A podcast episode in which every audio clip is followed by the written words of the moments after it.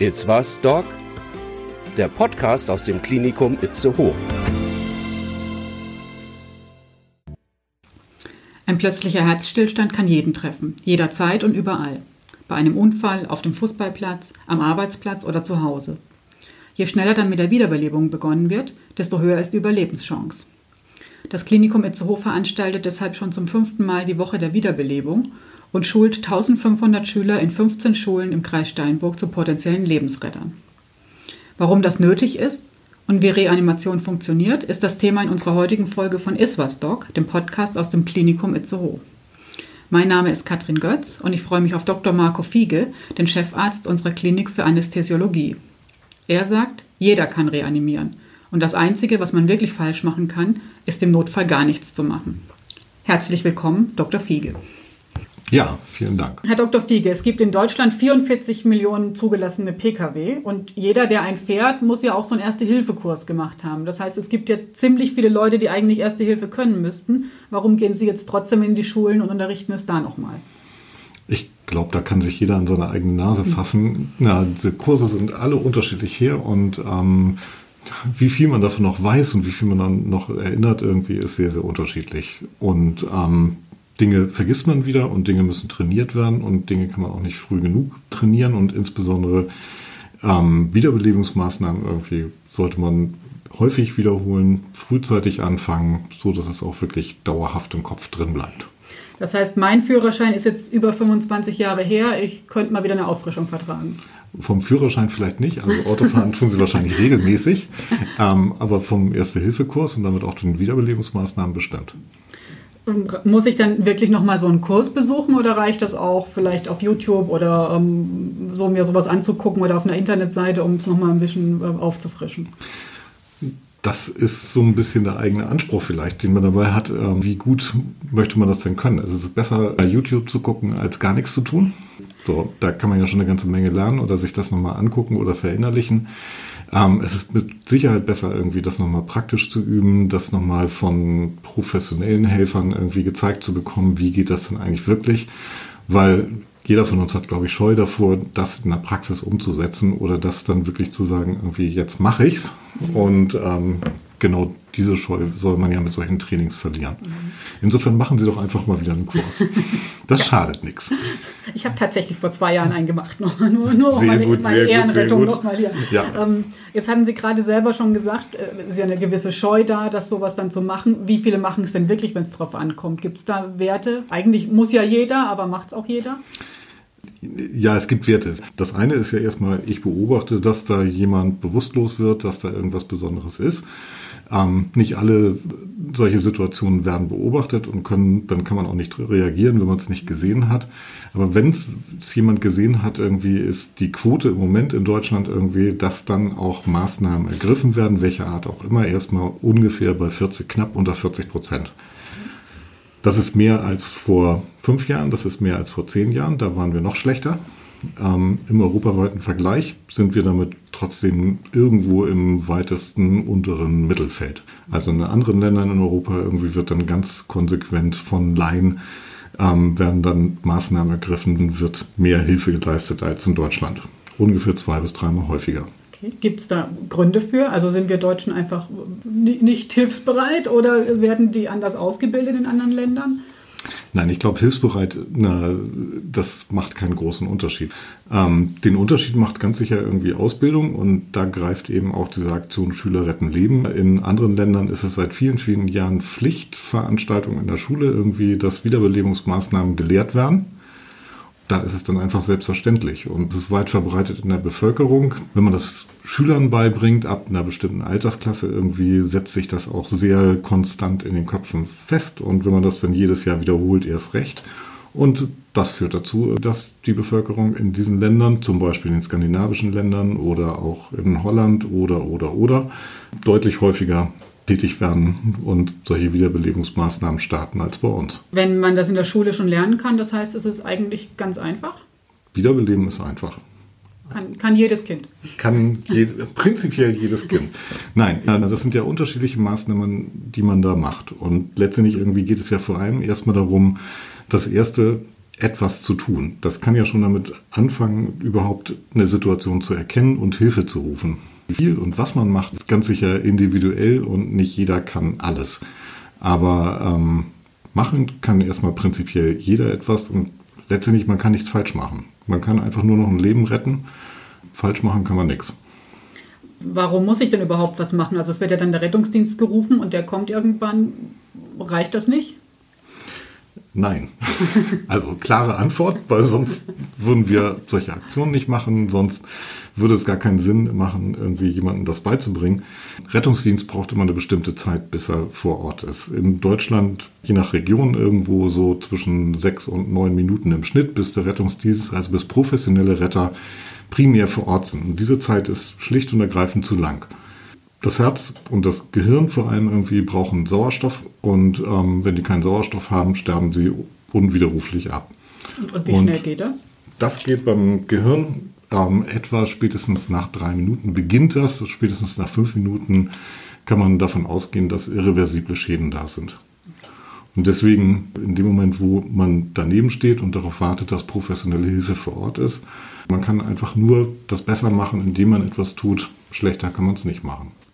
Jetzt lautet äh, dieser Slogan prüfen, rufen, drücken. Was mhm. genau verbirgt sich denn dahinter? Was, was heißt prüfen? Mhm. Prüfen bedeutet einfach, ähm, ich überprüfe zwei verschiedene Dinge. Das erste ist, ist der Patient bei Bewusstsein oder ist der Mensch bei Bewusstsein? Das mache ich ganz simpel, indem ich den anspreche, im Zweifelsfall immer an den Schultern rüttel ähm, und überprüfe, reagiert der Mensch ja oder nein. Und wenn er nicht reagiert, dann überprüfe ich die Atmung. Mache die Atemwege frei, indem ich den Kopf etwas nach hinten überstrecke und das Kinn anhebe. Damit öffnet man die Atemwege. Und dann prüfe ich durch Hören, durch Fühlen irgendwie, atmet der Patient ja oder nein. Und wenn das nicht so ist, dann habe ich definitiv ein Problem. Besser gesagt, der Mensch, der vor mir liegt, hat definitiv ein Problem. Also das ist der ganze Block prüfen. Wenn er jetzt, wenn ich denke, der atmet gar nicht, aber er atmet in Wirklichkeit noch und ich habe es noch nicht gemerkt, dann mache ich nichts kaputt. Nee. okay. Nein. Gut. Ähm. Das im Zweifelsfalle irgendwie auch, wenn ein Patient ähm, kurzfristig nicht bei Bewusstsein ist und sie irgendwelche wilden Maßnahmen bei dem machen, der wird sich schon melden, melden, der wird schon ähm, dagegen protestieren, in welcher Form auch immer, irgendwie, wenn sie dann Dinge tun, die ihm nicht gefallen. Gut, dann habe ich geprüft und angenommen, ähm, er atmet nicht und ist nicht bei Bewusstsein. Was mache ich dann? Dann kommt der Block Rufen. Also Sie brauchen Hilfe und Sie wollen vor allem professionelle Hilfe haben und das schnellstmöglich. Sie können sozusagen Basismaßnahmen der Wiederbelebung durchführen, aber für bestimmte andere Dinge brauchen Sie Medikamente, Sie brauchen zum Beispiel irgendwie Strom, um das Herz vielleicht wieder in Gang mhm. zu setzen. Das sind alles Dinge, die professionelle Helfer dann mitbringen. Irgendwie, die wollen Sie schnellstmöglich da haben. Deswegen Sie rufen Hilfe, Sie rufen die 112 an. Wenn Sie das nicht machen und damit mehreren sind, sagen, verteilen Sie die Aufgaben einfach und sagen Sie einfach, so, Sie, du ruft jetzt irgendwie 112 an, irgendwie, wir haben hier ein echtes Problem. Und dann wird mir im besten Falle vielleicht auch der Mensch an der anderen Leitung, wenn ich 112 angerufen habe, dann auch schon mal sagen, was ich noch zu machen habe? Ja, das ist mittlerweile fast Standard in Deutschland. Irgendwie in dem Moment, wo ich bei einer Leitstelle anrufe und ähm, sage, ich habe ein Problem und ich glaube, hier ist, muss ein Mensch wiederbelebt werden, der ist tot, dann leitet einen die Leitstelle irgendwie telefonisch an mit allen weiteren Maßnahmen, was dann zu tun ist. Also die geben dann neben dem, dass sie den professionellen Rettungsdienst auf den Weg schicken, irgendwie ihnen telefonische Auskunft zu sagen, so machst, machen Sie jetzt weiter, so machst du jetzt weiter, so geht das wenn mir das gerade keiner am Telefon sagt, weil vielleicht jemand anders anruft, ähm, was mache ich dann?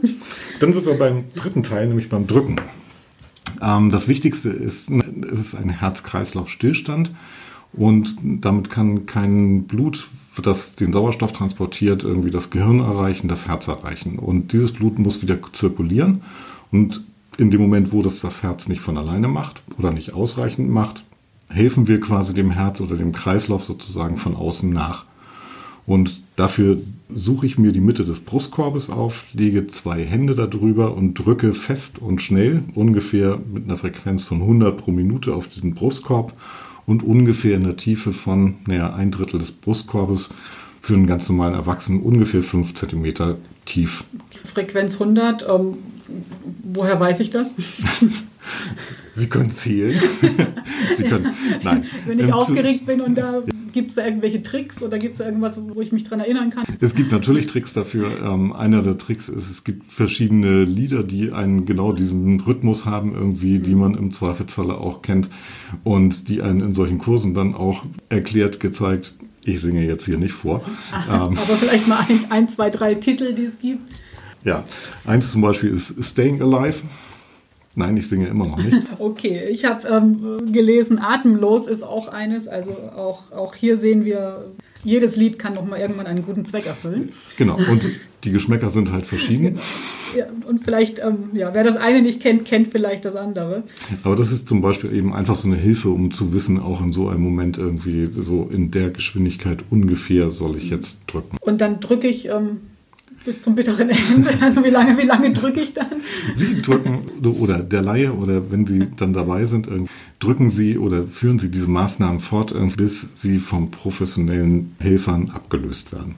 Das heißt irgendwie, Sie machen einfach stupide weiter und weiter und weiter irgendwie, bis der professionelle Rettungsdienst da ist und letztlich alles weitere übernimmt. Also auf gar keinen Fall aufhören zwischendrin. Nein.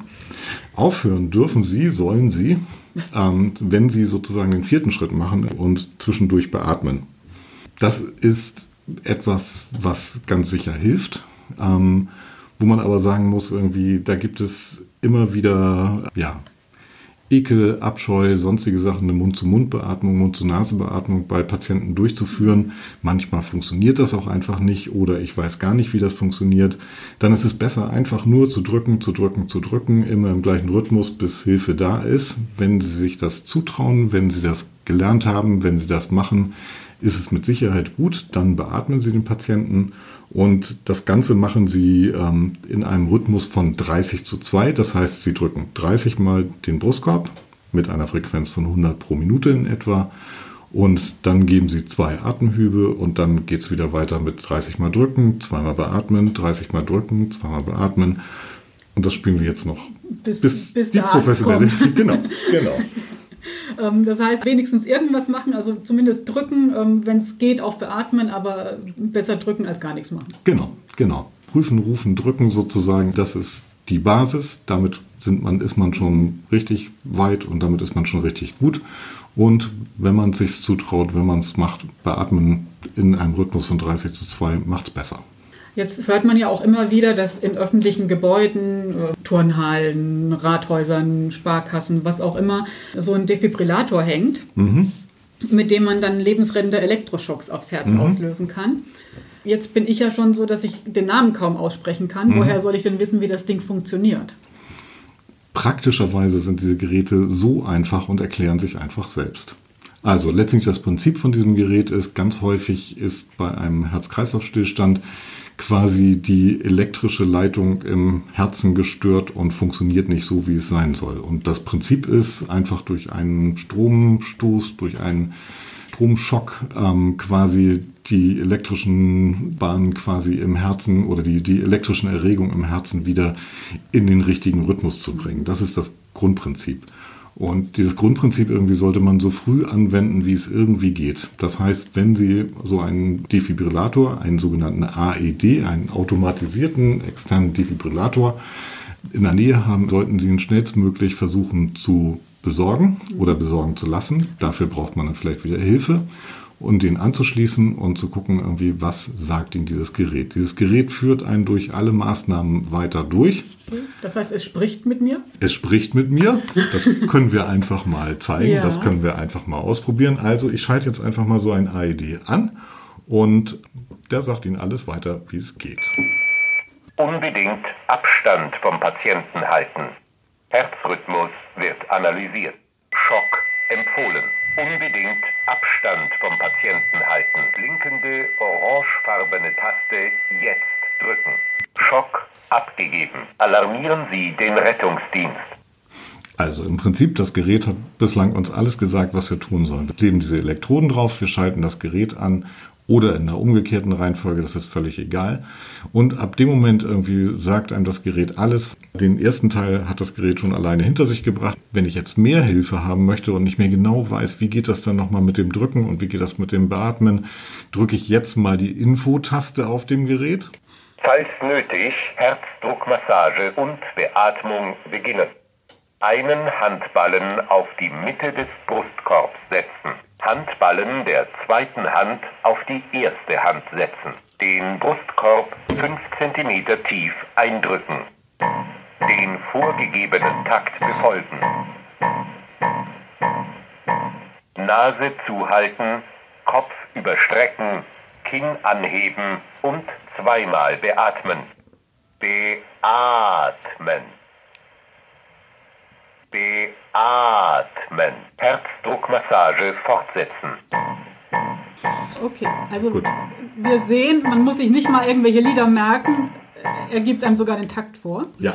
Ähm, woher weiß ich denn, wo so ein Ding hängt? Also wenn man schon mit denen telefoniert, irgendwie die Leitstelle weiß die Standorte von quasi allen Defis, die in öffentlichen Gebäuden zumindest hängen. Also insofern irgendwie können die einen im Zweifelsfalle sagen, wo ist so etwas zu finden. Ähm, ansonsten gibt es entsprechende Apps, wo man auch die Standorte aller AEDs, die öffentlich zugänglich sind, irgendwie finden kann. Und ansonsten einfach mal ein bisschen Augen offen halten. In vielen öffentlichen Gebäuden sind solche Geräte mittlerweile zu finden. Gut, wir haben jetzt gelernt, dass es ganz kinderleicht ist. Also in Zukunft nicht wegschauen, sondern Einfach machen. Man, man, kann nicht, man kann nichts falsch machen. Das eine ist, ähm, ein Patient hat einen Herz-Kreislauf-Stillstand und wenn man nichts tut, ist er einfach nach wenigen Minuten unwiderruflich geschädigt und oder tot.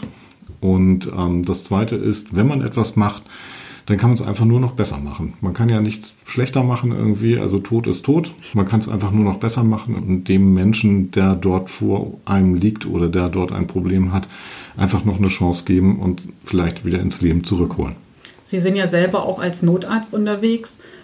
Gab es da auch schon mal Situationen, dass, dass es so war, wenn keiner geholfen hätte, wäre der Patient tot gewesen und Gott sei Dank gab es Ersthelfer? Ja, auf jeden Fall. Das ist äh, nicht die Regel, aber ähm, das sehen wir doch sehr, sehr häufig irgendwie und insbesondere durch die Anleitung, durch die Leitstellen mittlerweile, dass Ersthelfer oder die Helfer vor Ort Maßnahmen ergreifen, Wiederbelebungsmaßnahmen starten. Und ich glaube, dass es ganz häufig der Fall ist, dass das das ist, was dem Patienten letztendlich das Leben nachher rettet. Wie sind denn die Erfahrungen ähm, bei dieser Aktion, die Sie da in der Schule machen, bei Schüler retten Leben oder Woche der Wiederbelebung? Fühlen die Schüler sich dann hinterher bestärkt und sagen die, ja, jetzt, wenn was passieren würde, würde ich, würde ich tatsächlich das machen? Auf jeden Fall. Also Wissen hilft ja gegen Unsicherheit. In dem Moment irgendwie, wo ich das mal gelernt habe und mir wirklich auch jemand vielleicht auch von professioneller Seite sagt, kannst nichts falsch machen, du kannst es nur besser machen ähm, und mir das auch noch genau zeigt, wie mache ich das denn und ich das da einmal trainieren kann. In dem Moment sagen die Schüler danach quasi unisono, ja, ich fühle mich auf jeden Fall sicherer irgendwie und werde das im Zweifelsfalle tun. Klar, jeder von den Schülern, die wir unterrichtet haben, irgendwie wird das dann auch in die Praxis umsetzen. Aber der Anteil von denjenigen, die das machen, ist mit Sicherheit viel, viel höher als vorher. Ja, und wenn nur ein Leben gerettet wird, hat sich schon gelohnt. Ne? Wenn nur ein Leben gerettet wird, dann hat sich schon gelohnt. Das ist es auf jeden Fall wert. Dann vielen Dank für die Aufklärung, Herr Dr. Fiege. Und ich würde sagen, liebe Zuhörer, nächstes Mal, wenn Sie in die Situation kommen, wenn das die Schüler können, können Sie das auch. Prüfen, rufen, drücken. Einfach machen, ein Leben retten.